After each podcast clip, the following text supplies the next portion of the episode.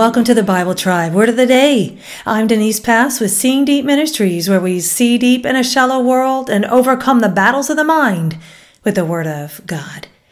We all are under a curse on this earth, but Jesus has reversed the curse for those who have accepted His forgiveness. Reading today from the book of Numbers, chapters 21 through 24, and the verse of the day is Numbers 22 12. God said to Balaam, You shall not go with them. You shall not curse the people, for they are blessed. Word of the day is curse. It is the Hebrew word arar. It means to abhor, to detest. The Dictionary of Biblical Languages with semantic domains says it means to place a curse invoke harm or injury by means of a statement, by means of the power of a deity. In Numbers 22, Balak, or Balak, the king of Moab, feared the Israelites due to their size and the fact that they had defeated the Amorites. So he sent messengers to summon Balaam, son of Beor, so he could curse the Israelites. Balaam had a reputation of knowing God and as one who had spiritual authority to bless or to curse.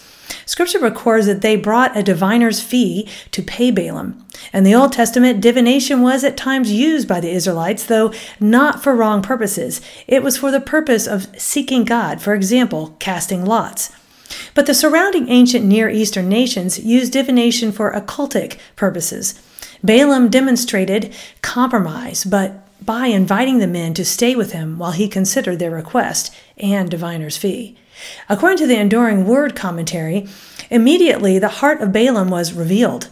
Though he was obviously a man with significant spiritual gifts, he was not a man with a genuine heart after God. He was seeking God's will regarding something that was plainly not his will. Balaam began on a dangerous course, entertaining, planning, setting his heart on something he knew to be sin, and looked for a spiritual excuse to pursue the sin.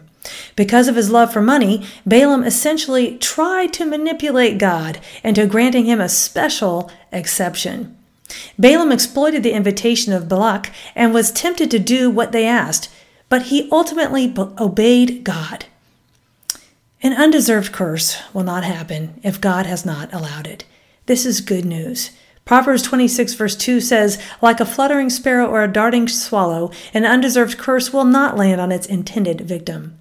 God was not willing to curse people who deserved it. Think of that. God reversed the curse from us to his own son. When we consider the grace that God has given, maybe we can reverse the curse on others too.